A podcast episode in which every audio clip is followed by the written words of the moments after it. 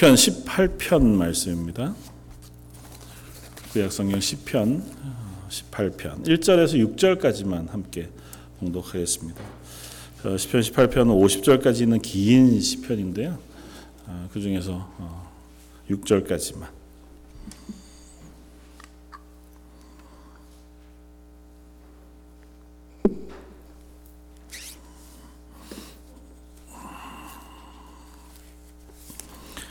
시편 18편 1절에서 6절까지. 차였으면 우리 한 목소리 같이 한번 봉독하겠습니다. 나의 힘이신 여호와여 내가 주를 사랑하나이다. 여호와는 나의 반석이시요 나의 요새이시요 나를 건지시는 이시요 나의 하나님이시요 내가 그 안에 피할 나의 바위이시요 나의 방패시요 나의 구원의 뿌리시요 나의 산성이시로다. 내가 찬송받으실 여호와께 아뢰리니 내 원수들에게서 구원을 얻으리로다.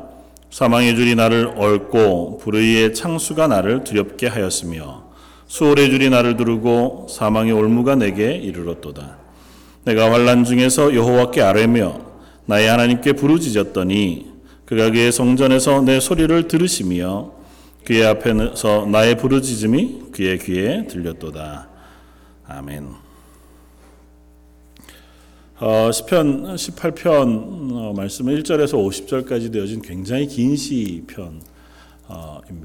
그리고 어, 시편 18편은 어, 표제를 아주 길게 써놓았습니다. 표제를 어떻게 써놓았냐면 제목을 여호와의 종 다윗의 시다 그렇게 해놓고 인도자를 따라 부르는 노래 여호와께서 다윗을 그 모든 원수들의 손에서와 사울의 손에서 건져 주신 날에 다윗이 이 노래의 말로 여호와께 아뢰어 이르렀다. 이렇게 이제 표제를 써놓습니다. 근데 음, 사울의 손에서와 그리고 많은 대적들 모든 대적들의 손에서 하나님께서 다윗을 구원하신 때 아, 그래서 얼핏 보면 다윗의 어, 왕 위에 있던 그 촉이 처음 올라갔던 그때쯤에 쓰여진 시가 아닐까 이렇게 짐작해 볼 수 있는데요.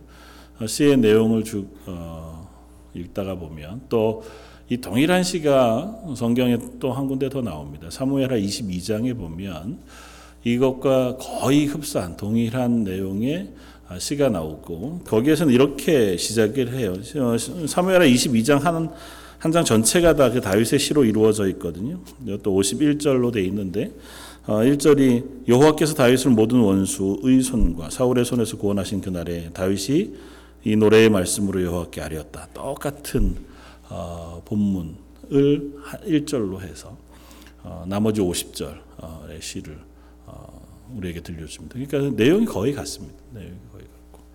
어, 근데 사무엘 하의 내용을 어, 우리가 읽는 어, 보면 이 시가 다윗의 말년 즈음에 하나님 앞에 삶을 되돌아보면서 어, 올려드리는 기도, 이자 찬양으로 쓰여졌다는 것을 짐작해 볼 수 있습니다. 그러니까 다윗이 자기의 인생을 쭉 살아오고 그리고 나서 자기의 인생을 되돌아보면서 하나님께 올려드린 감사의 고백, 또 찬양의 노래로 불려지고 있어서 또는 어, 다른 한편으로는 이렇게 설명하기도 합니다. 스펄전 목사님이 어, 이 어, 시편을 가지고 이야기할 때에 이 시편은 어, 회상하면서 하나님 앞에 불렀던 감사의 회상이다 그렇게 이제 어, 설명을 하기도 했습니다. 그러니까 내 인생을 되돌아보면서 어, 하나님의 은혜를 그리고 하나님의 구원을 되돌아보고 회상하면서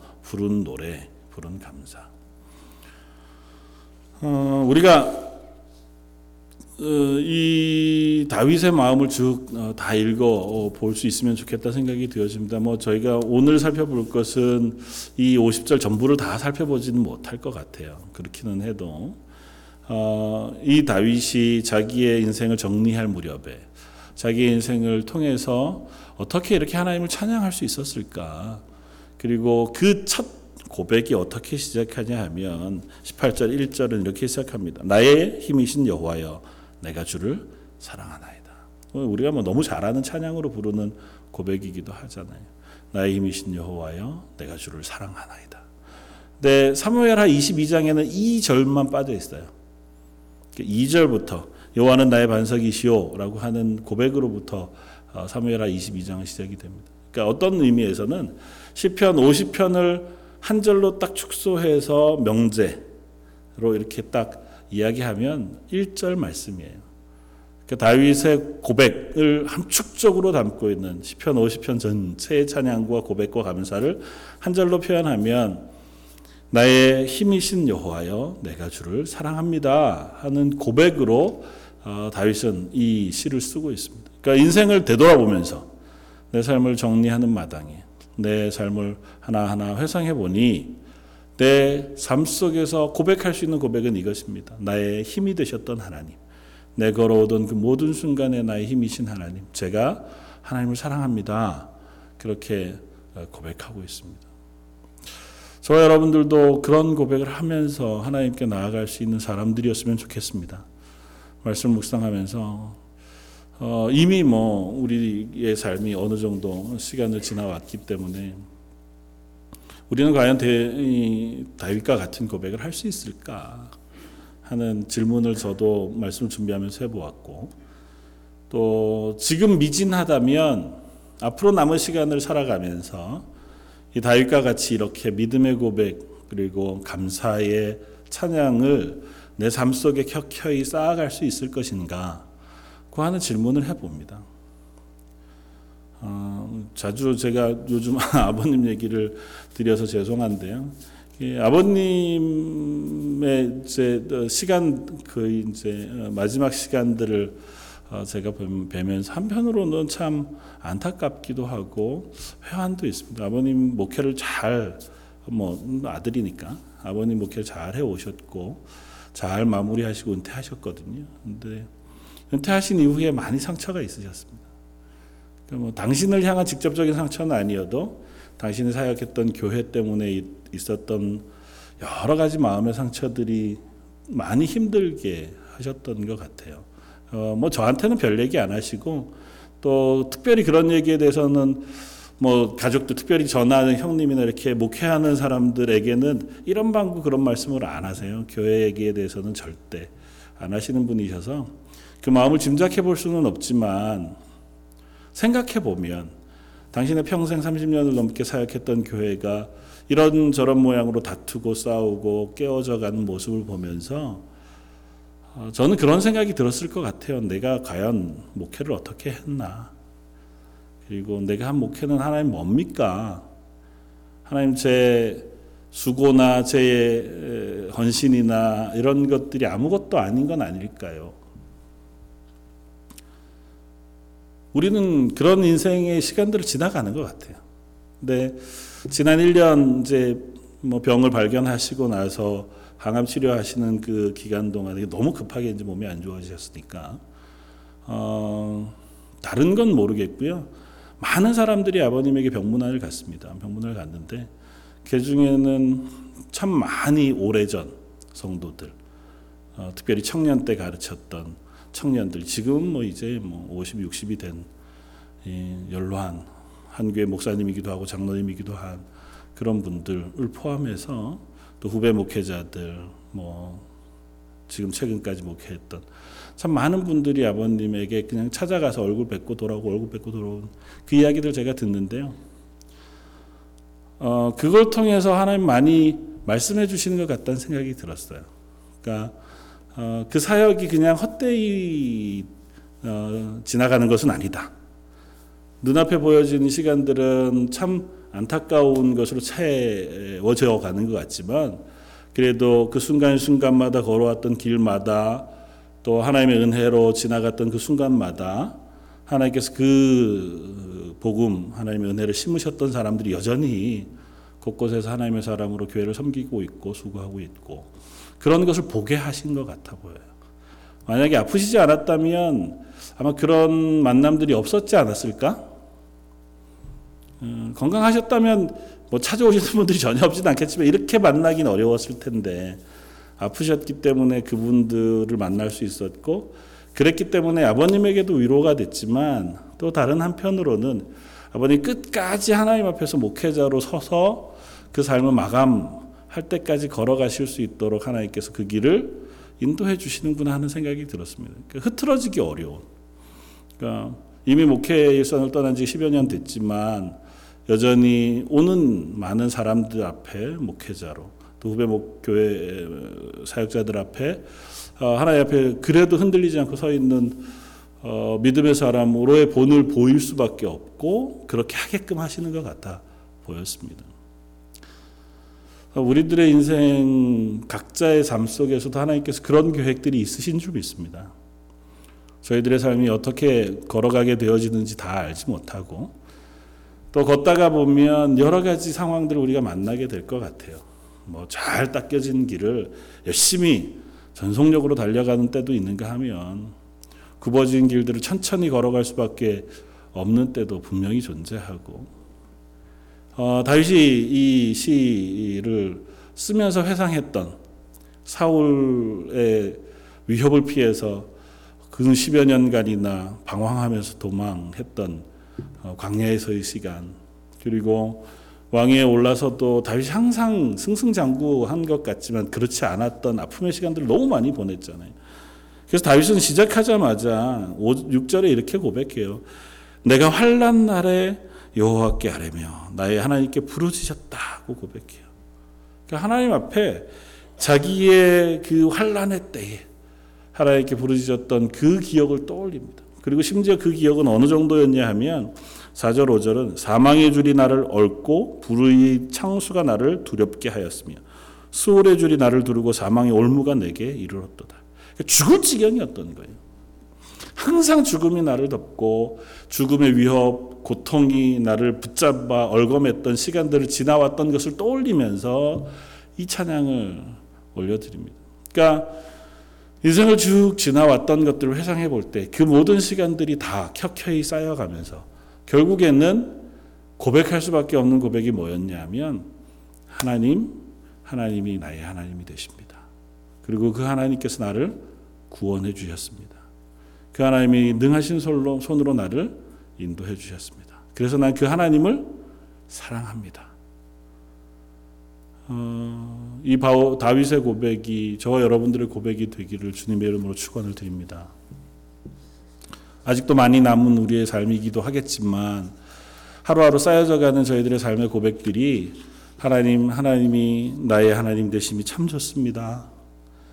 그 하나님이 나를 걷게 하신 이 걸음 속에서 나와 함께 해주신 것이 참 좋습니다. 어, 나무가 나이테를 가지는 것이 여름과 겨울이 반복되기 때문이라고 이야기하잖아요. 여름에 잘 자랐던 시간과 겨울에 자라지 않는 시간 사이의 그 굵기와 색깔의 차이 때문에 한 해의 나이테가 생겨나는데 어, 우리의 삶도 그렇게 때로는 온전하고 멋진 그리고 평안의 시간과 또 그렇지 않은 때로는 고난과 힘겨움 혹은 좌절과 고통의 시간들이 계속 쌓여가면서 우리 삶의 신앙의 나이테를 쌓아갈 때에 그 나이테 속에서 그래도 내가 고난의 때에 나를 구원하신 하나님, 내가 힘겨워할 때 내 기도를 들어주셨던 하나님을 우리가 찬양할 수 있으면 좋겠고, 내 평안의 때에 나에게 평안을 허락하시고, 나를 위로하셨던 하나님을 또한 노래할 수 있는 저 여러분이 되면 얼마나 좋을까. 인생을 지나놓고 보면 사실은 우리의 모습 속에서는 완고함이 쌓여져 간다고들 많이 얘기하세요. 어, 저는 아직 뭐 나이가 일천하니까 그렇지만 어, 연로하신 어른 목사님들 혹은 어른들이 이렇게 이야기하시면서 야 나이가 먹는다고 사람이 성화되어져 가는 것만은 아니더라 그렇게 말씀하시더라고요. 그래서 아이 그래도 이렇게 연륜이 쌓여가신 분들 뵈면 참 놀라울 만큼 믿음의 고백들을 하시는 것을 들을 수 있잖아요. 그런데도 당신들은 그렇게 얘기하시더라고요. 나이를 먹어가면 갈수록 믿음이 쌓이고 성화되어져 성품이 온유해지는 게 아니고 고집만 세지더라 완고해져 가더라. 아마 두 개가 다 있겠죠. 어, 상처들이 자꾸 쌓여가니까 사람과 사람 사이에 혹은 인생에서 여러 실패들 또 숱한 경험들이 우리를 소극적으로 움츠러들게 하고 또 그것으로 우리를 보호하게 하니까 자꾸 완고해져 가기도 할 수 있겠지만 반대로 그럼에도 불구하고 하나님을 향한 믿음의 고백과 또 하나님의 은혜의 경험들이 우리에게 쌓여져 가면 갈수록 그 하나님을 신뢰하는 신실함 그리고 그것으로 인하여 더 풍성해져 가고 넉넉해져 가고 또 사랑으로 충만해져 갈수 있는 것도 우리의 삶인 줄 믿습니다. 오늘 다윗의 시를 한번 살펴보면서 다윗도 그러했지만 하나님 저희도 그러하기를 원합니다. 다윗도 이렇게 고백했지만 저희의 삶도 그렇게 하나님 앞에 믿음의 고백을 쌓아가는 하루하루가 되었으면 좋겠습니다. 그렇게 기도할 수 있으면 좋겠습니다. 다윗은 처음 이 시편 18편을 시작하면서 우리가 읽었던 것처럼 나의 힘이 되신 여호와여 내가 주를 사랑하나이다. 이렇게 고백합니다. 자기 인생의 모든 고난들을 끝낸 후에 아니 그 모든 고난을 하나님께서 끝내시던 그 날들마다 다윗이 경험했던 경험이자 다윗이 드렸던 고백이 이것인 줄 압니다. 나의 힘이 되신 여호와여 내가 주를 사랑합니다. 내가 하나님이 아니었다면 이 고난을 이길 수 없었습니다. 아마 그런 고백이었겠죠. 내가 하나님이 아니었다면 이 시간들 어떻게 지나왔을지 짐작할 수 없습니다. 근데 그 시간을 하나님께서 나와 함께 해주셔서 참 감사합니다. 아마 그렇게 하는 고백이 이 다윗의 고백이었는 줄 믿습니다. 그러면서 어, 이 다윗의 시는 맨 앞과 맨 끝이 하나님을 향한 찬양 음, 그리고 고백으로 되어져 있습니다. 2절부터 3절은 이렇게 아, 고백합니다. 1절의 고백을 포함해서 2절 3절은 여호와는 이렇게 포함해서 여호와는 나의 반석이시요 나의 요새이시요 나를 건지시는 이시요 나의 하나님이시요 내가 그 안에 피할 나의 바위이시요 나의 방패시요 나의 구원의 뿌리시요 나의 산성이시로다 내가 찬송 받으실 여호와께 아뢰리는 내 원수들에게서 구원을 얻으리로다. 그냥 성경에서 들었던 머릿속에서 떠오르는 그 하나님을 향한 고백을 하나하나 하나하나 이렇게 읊고 있는 것 같지 않습니다. 그냥 눈 감고 기도하기 시작하면 저는 의뢰의 맨 첫 기도의 첫 마디가 사랑과 은혜가 풍성하신 하나님이시거나 감사와 찬양의 이유가 되신 하나님을 제가 어, 고백하고 시작하거든요. 근데 그것처럼 그냥 습관, 제가 습관적으로 한다는 건 아니고요. 습관처럼 하나님 그러면 떠오르는 이미지들을 그냥 이렇게 이제 어차피 씻으니까 찬양하니까 이렇게 써 보다 보니까 쭉 쓰는 것 그것은 아닌 것 같아요. 다윗은 자기의 인생의 고비고비 때마다 이 하나님을 만났던 거예요.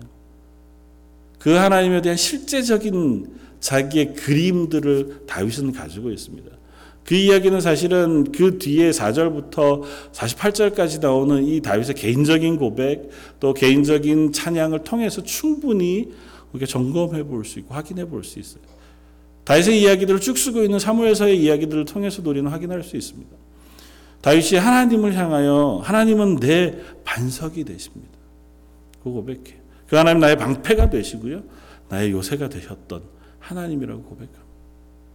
내가 피할 만한 바위가 되시고 그 하나님을 다윗은 자기의 삶 속에서 만났었던 거고 그 하나님을 이렇게까지 찬양하지 않을 수 없었던 그 찬양의 이유가 되었다고 고백하는 줄 압니다. 저 여러분들도 하루하루 믿음의 삶을 살아가면서 그 하나님의 이름들을 우리 속에 차곡차곡 쌓아갈 수 있었으면 좋겠습니다. 남들 다 이야기하는 성경의 이름들이기도 하겠지만 그냥 내가 고백하는 나의 하나님, 비밀스럽게 나만 알고 있는 나의 하나님, 내 어떤 상황 속에서 어떻게 나를 인도해 주시고 격려해 주셨는지를 우리가 혹 일기 쓰듯이 내 마음속에 차곡차곡 채워두면 때로는 우리가 그 하나님이 어, 내 하나님으로 느껴지지 않는 순간에 떠올려 보면서 아 맞아 하나님 그때 나에게 이렇게 응답하셨지 그때 나에게 이렇게 인도해 주셨지 그 하나님을 떠올리면서 기도할 수 있고 또 그 하나님을 의지할 수 있게 되어지는 줄 믿습니다. 다윗의 인생을 우리가 생각해 보면 가장 적극적이고 힘겨웠던 여러 순간들을 우리가 발견할 수 있습니다. 다윗을 피해서 도망할 때만 해도 다윗의 칼날이 너무 무서워서 블레셋 그곳에 자기의 몸을 의탁해 적군에게 자기의 몸을 의탁하는 망명을 했었던 적이 있습니다. 심지어 그 얼마 전에 그 나라의 최고 장수였던 골리앗을 죽이고 나서 그리고 나서 그 나라로 망명해요. 그, 그 나라에서 안 받아주거나 어, 그렇게 하면 뭐 있을 수 없는 근데 거기밖엔 갈 데가 없었던 거예요. 이스라엘 안에서는 자기가 안전하지 않아요. 내 나라인데. 내가 심지어 그 나라를 구원한 구원의 장수였는데. 그래서 온 이스라엘 사람들이 자기 이름을 연호하고 찬양했던 그 나라에서는 자기가 안전을 도모할 방법이 없어요.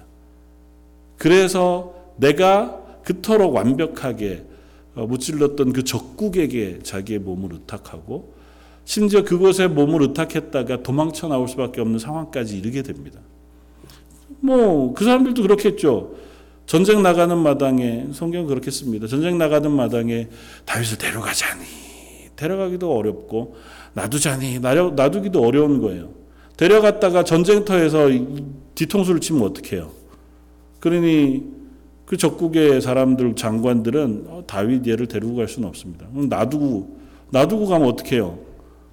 아내 자식들 다 성에 있는데 그 거기에다가 다윗만 놔두고 가면 그 성 지껏 딱 삼아버리면 되돌아올 데도 없잖아요. 그러니까 어떻게 얘기해요? 죽이고 갑시다. 우리한테 망명은 했지만 제 죽이고 가는 게 제일 좋은 옵션입니다. 다윗이 그 얘기를 듣고 미친 척 했다 그러잖아요. 미친 척 해서 겨우 아이, 저 미친 제 미쳤는데 미친 걸 죽여봐야 뭐 칼만 더럽고 쫓아보내자. 그래서 쫓겨나와서 생명을 구걸해요. 유지하고. 다윗이 그 경험이 이것밖에 없었던 것이 아닙니다. 그럼에도 불구하고 다윗은 그 구원의 경험을 하고 나자마자 하나님께 찬양해요. 여호와의 선하심을 맛보아 알지어다. 다윗은 그 경험이 자기 인생 속에 자꾸 쌓여가는 거예요. 항상 좋았기만이 아니라 어려운 가운데서 하나님께 기도했겠지 않았, 않았, 않았겠습니까? 그 미친 척하고 침을 질질 흘리면서 막 벽을 긁고 그 누가 봐도 쟤는 건드리면은 아우 나만 손해 볼 것처럼 미친 사람처럼 행동해야 했으니 그 행동을 하면서 얼마나 하나님 앞에 안타깝게 부르짖었을 거예요. 제가 하나님의 백성으로 제가 하나님의 백성을 구원하기 위하여 얼마나 애써 수고하고 싸웠는데 하나님 너무 억울합니다. 제가 이 나라까지 망명 와서 여기에서 죽을 수는 없. 제가 이렇게 비참하게까지 목숨을 구걸해야 하는지 참 답답합니다. 아마 그런 마음이 왜 없었겠습니까? 하나님이 그 다윗의 마음을 아시고 그를 구원해 주셨기 때문에 그 다윗이 그곳에서 구원받자마자 하나님 앞에 그렇게 찬양의 시를 써 찬양한 것 아니겠어요? 그러니까 다윗이 이 시 속에서 나오는 그 모든 고백들은 자기의 삶의 고백이. 그 삶의 고백 속에서 하나님은 나의 구원자가 되실 뿐만 아니라 피할 구멍이 되시고 바위가 되시고 산상이 되신다는 그 고백을 해 드릴 수밖에 없었던 거죠.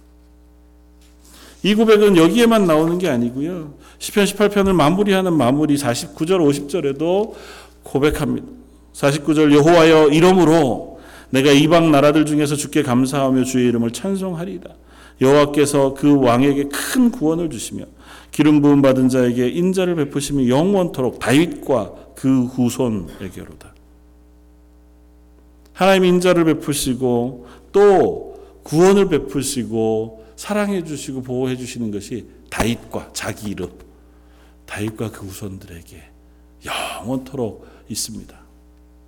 이 고백을 다윗이 해요. 그 다윗은 그 하나님의 구원을 경험하면서 그 하나님을 향한 신뢰가 하나 하나 쌓여서요. 그리고 그 하나님의 향한 신뢰의 고백들은 음, 하나님을 향해서 어, 찬양하고 있는 찬양 속에서 조금은 선명하게 더 드러납니다. 4절 이하 4절, 5절, 6절은 그가 당했던 환란 중에서 하나님께서 나를 어떻게 구원하셨는지에 대한 이야기를 합니다. 내가 환란 중에 여호와께 아뢰며 하나님께 부르짖었더니 나의 부르짖음을 하나님께서 들으셨습니다. 그 들으신 하나님께서 그에게 어떻게 응답하시냐면 7절부터 15절까지 보면 16절까지도 뭐 하나님께서 천지를 진동하세요. 그러면서 하나님의 임재하심에 대한 모습을 그림으로 이렇게 시로 씁니다. 뭐라고 쓰냐면 이에 땅이 진동하고 산의 터도 요동하였고 그의 진노 요동하였으니 그의 진노로 말미암았습니다. 그의 코에서 연기가 오르고 입에서는 불이 나와 사람 그 불에 숯이 피었다고 이야기하고 하늘 구름 빽빽한 구름 우박과 또 우레소리로 하나님께서 구원을 이루시고 심판을 이루시는 그 그림들을 노래해요. 그리고 그 그림을 어디다가 적용하냐 하면 나를 건져내시는 데다 적용해요.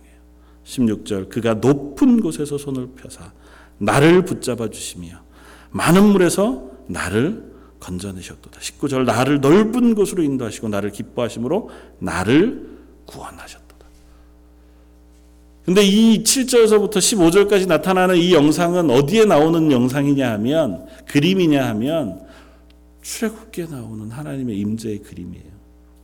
신의 산에서 임하신 하나님의 모습이기도 하고 홍해를 건널 때 이스라엘을 보호하시고 애굽의 군대를 바로의 군대들을 멸망시키실 때 하나님 임재하셨던 모습이기도 하고 열 가지 재앙으로 애굽의 모든 이스라엘 백성을 구원하실 때 하나님의 임재하실 때의 모습을 쓸 때에 이렇게 표현했어요. 요한계시록에서 하나님께서 다시 오셔서 온 세상을 심판하실 때 그 하나님의 임재하심을 표현할 때도 이와 같은 형상으로 표현합니다. 그러니까 하나님께서 온 세계 가운데 하나님의 구원을 선포하실 때, 온 세계 가운데 하나님이 하나님 되시다고 하는 사실을 선포하시고 그 가운데서 하나님의 백성을 모아 구원해 내실 때에 하나님의 모습을 노래하던 노래가 이 7절에서 15절까지 나오는 이 영상이에요. 하늘을 흔드시고 땅을 흔드시고 바다를 가르시고 빽빽한 구름 가운데서 우레소리로 큰 물소리로 임재하셔서 그 가운데서 하나님의 백성들을 품에 안으시고 구원해 내시고 남은 모든 원수들을 몰수히 쓸어버리시는 그 하나님. 그 하나님의 구원을 어떻게 적용해요? 그 하나님이 하늘에서 임재하셔서 나를 건져 주셨습니다. 사랑하는 성도 여러분, 성경에 나오는 그 구원의 하나님이 저와 여러분의 하나님이신 줄 믿습니다.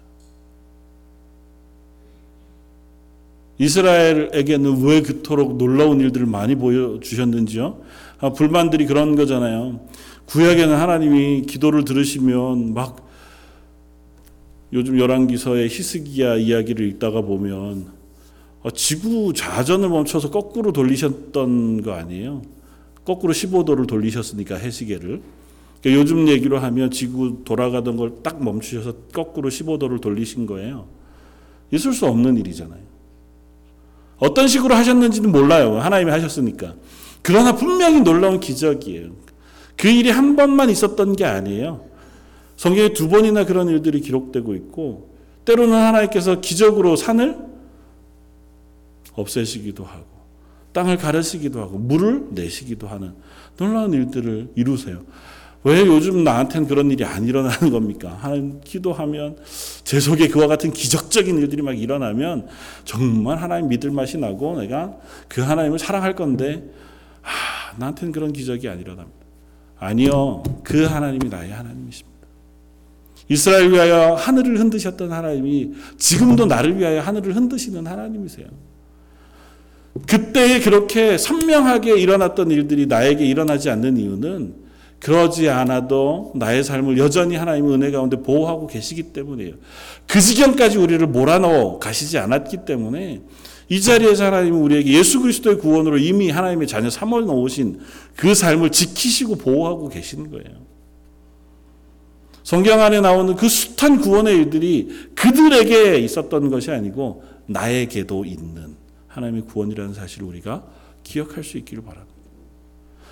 다윗은 그 고백을 하는 거예요. 그 옛날 우리의 조상들을 구원하셨던 그 놀라운 일들이 나에게도 있었습니다. 다윗의 이야기를 한번 잘 떠올려 보십시오. 다윗이 하나님의 놀라운 기적 가운데 전쟁을 승리하기도 했고 우리가 제일 잘 아는 사건 골리앗을 물리친 물맷돌 다섯 개 중에 그것도 하나밖에 안 썼잖아요. 그 하나 가지고 그 거인 장수 골리앗을 이긴 일 생각해 보면 와 하나님이 다윗을 얼마나 사랑하셨는지. 근데 다윗 인생 참, 전체를 놓고 보면요. 그런 기적이 몇 번 없습니다. 오히려 고난이 훨씬 더 많았어요.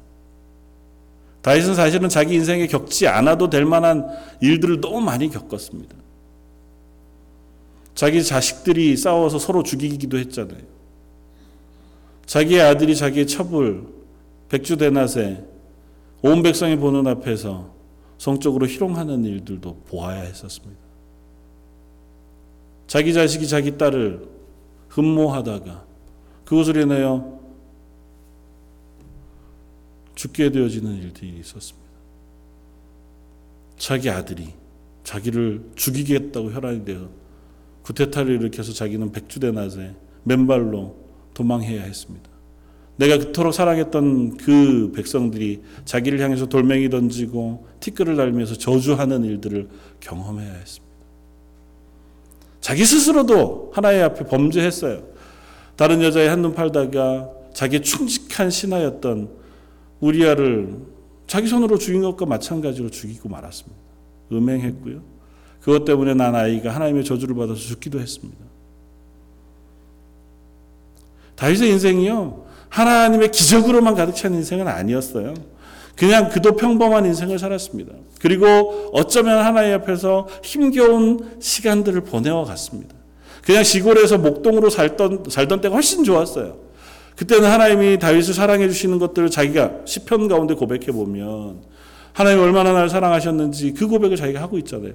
그냥 그렇게 목동으로 살다 죽었으면 훨씬 더 하나님의 은혜가 더 좋았을지 몰라요. 왜 하나님이 나에게 기름 부어 가지고 왕을 삼으셔 가지고 나는 아직 왕이 멀쩡히 살아 있는데 오, 이 선지자가 나한테 왕 된다고 기름을 부어 놓으니까 그게 얼마나 큰 위협이 됐어요. 그럼에도 불구하고 그의 인생을 다 살고 나서 되돌아보면서 다시 이렇게 고백합니다. 그 이스라엘을 구원하셨던 그 구원의 능력의 하나님. 하늘을 진동시키고 땅을 흔드시는 그 하나님의 구원이 나에게 임하여 나를 건지셨습니다. 그 하나님이 나를 수월의 사망의 죽음의 음침한 골짜기에서 건져내 주셨습니다. 저도 그와 같은 고백을 하게 되어지길 원하고 또 저 여러분들도 동일한 고백들을 쌓아져 갈수 있는 시간들이었으면 좋겠습니다. 사실은 그 하나님에 대한 분명한 믿음이 있을 때 우리는 이 고백을 쌓아갈 수 있습니다. 그래서 다윗은 그 다음 고백을 통해서 하나님 어떤 분이신가 내가 하나님 앞에서 어떠했는가를 이렇게 고백합니다. 20절 여호와께서 내 의를 따라 상 주시며 내 손의 깨끗함을 따라 내게 갚으셨으니 이는 내가 여호와의 도를 지키고 악하게 내 하나님을 떠나지 아니하였으며 그 모든 규례가 내 앞에 있고 내게서 그의 율례를 버리지 아니하였음이로다. 또한 나는 그의 앞에서 완전하여 나의 죄악에서 스스로 나를 자신을 지켰나니 그러므로 여호와께서 내 의를 따라 갚으시되 그의 목전에서 내 손이 깨끗한 만큼 내게 갚으셨도다.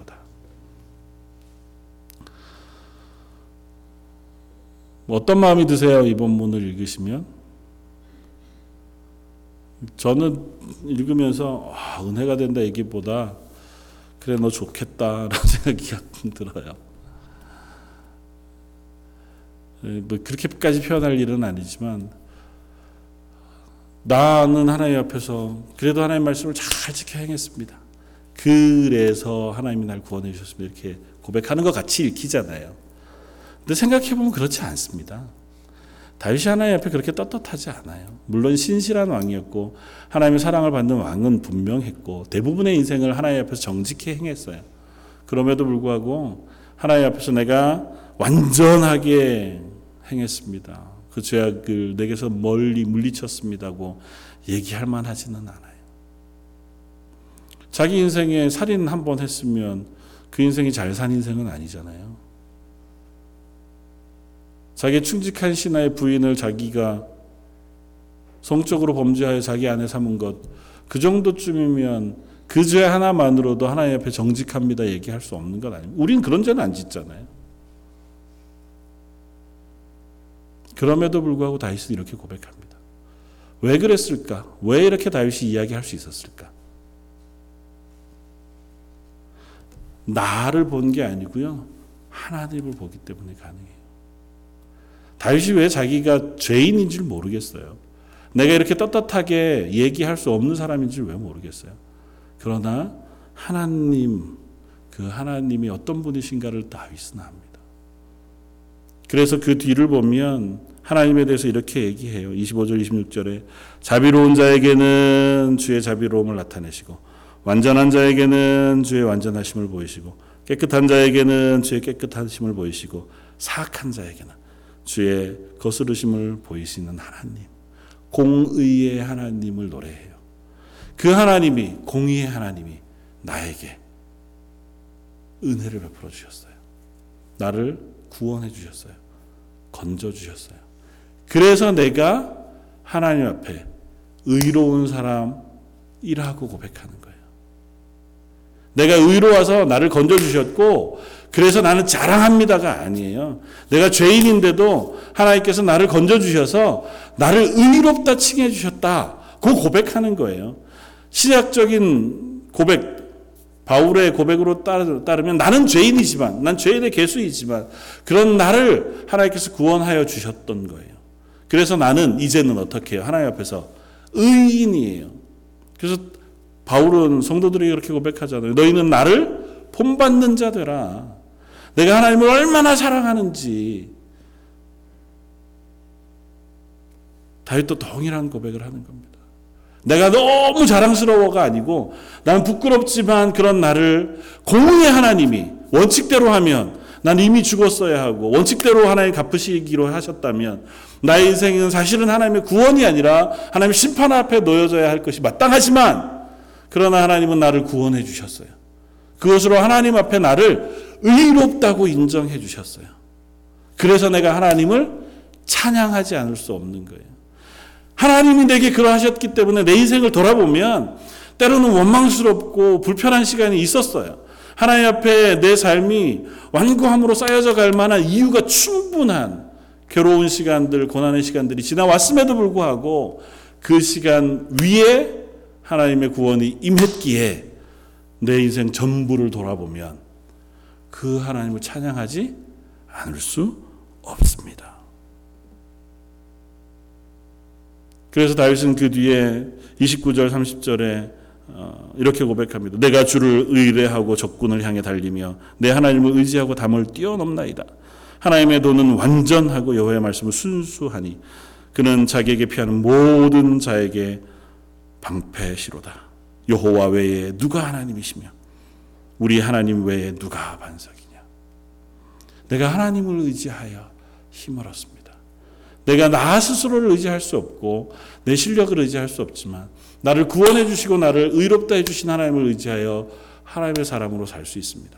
그 하나님을 의지하여 내가 이 땅 가운데 하나님의 백성으로 그리고 맨 마지막 49절, 50절로 가면 왕으로 기름 부으신 하나님이 맡기신 그 일들을 감당하는 사람으로 살 수 있습니다.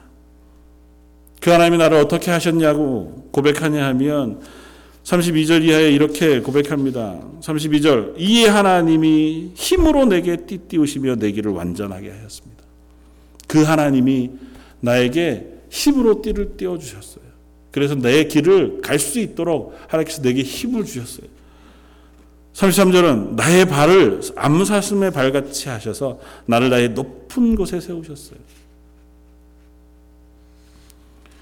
하박국 선지의 고백처럼 하나님께서 나를 나의 발을 단단하게 하고 힘있게 하셔서 높은 곳에 세우셨어요. 34절 내 손을 가르쳐 싸우게 하시니 내 팔이 노화를 당기도다. 하나님께서 내 팔을 붙잡고 싸우세요. 내 손을 가르쳐 싸우게 하세요. 그래서 힘있게 나를 세우셔요. 마지막 36절 내 걸음을 넓게 하셨고 나를 실족하지 않게 하셨나이다. 그 하나님이 내 허리에 띠를 띄우시고 내 발을 단단하게 하시고 내 팔을 붙잡으셔서 나로 하여금 하나님 앞에서 온전하게 걸을 수 있도록 은혜를 베풀어 주셨습니다. 사랑하는 성도 여러분, 다윗의 이 고백은 자기 인생을 다 살아냈기 때문에 그리고 그 인생 가운데서 늘 하나님을 묵상했기 때문에 그 하나님이 나의 하나님이시고 내게 어떤 분이신지를 늘 경험했기 때문에 하나님 옆에 드릴 수 있는 고백인 줄 압니다. 그래서 자기의 인생을 돌아볼 때 나는 난 충분히 하나님 앞에 찬양할 이유가 있다. 내 인생을 돌아보니 사람들은 나를 향해 뭐라고 할지 모르지만 나는 내 인생을 돌아볼 때 하나님을 찬양할 만한 충분한 이유를 나는 가지고 있다. 그렇게 고백하는 것 같아 보입니다. 저와 여러분들의 삶도 그렇게 되기를 원합니다. 또 그렇게 찬양의 이유들을 쌓아가는 하루하루였으면 좋겠습니다. 동일하게 지나가는 시간들이고 어떻게 보면 눈 깜짝할 새 1년이 지나가고 2년이 지나가는 시간들을 살아가지만 그 가운데에서도 내 걸음을 지키시는 하나님을 우리가 마음 한켠에 잘 쌓아갈 수 있었으면 좋겠고 또 이스라엘을 구원하셨던 하나님, 나를 사랑하셨던 하나님의 그 기억과 그 믿음과 신뢰를 가지고 내 앞에 걸어진 놓여진 길들을 또 담대하게 용기 있게 걸어갈 수 있는 저와 여러분들이 되었으면 좋겠습니다.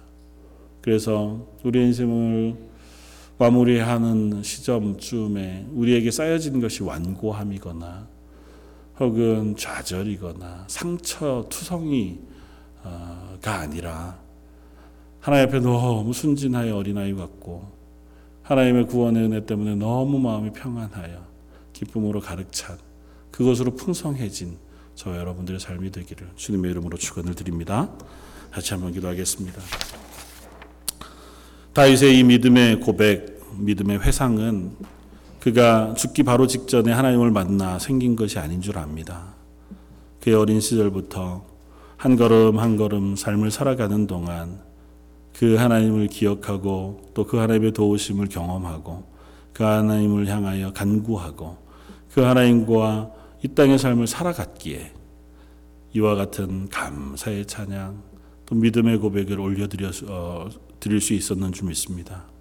여기 모여 함께 예배하는 원성도들 그 가정 가정마다 그 삶마다 동일한 은혜를 베풀어 주셔서 저의 걷는 걸음이 하루하루 쌓여질 때마다 찬양의 이유가 쌓여지게 하시고 그 하나님이 나의 하나님 되심에 믿음의 고백이 쌓여져 가는 저희들의 삶 되게 하여 주옵소서. 모든 말씀 예수님 이름으로 기도드립니다. 아멘.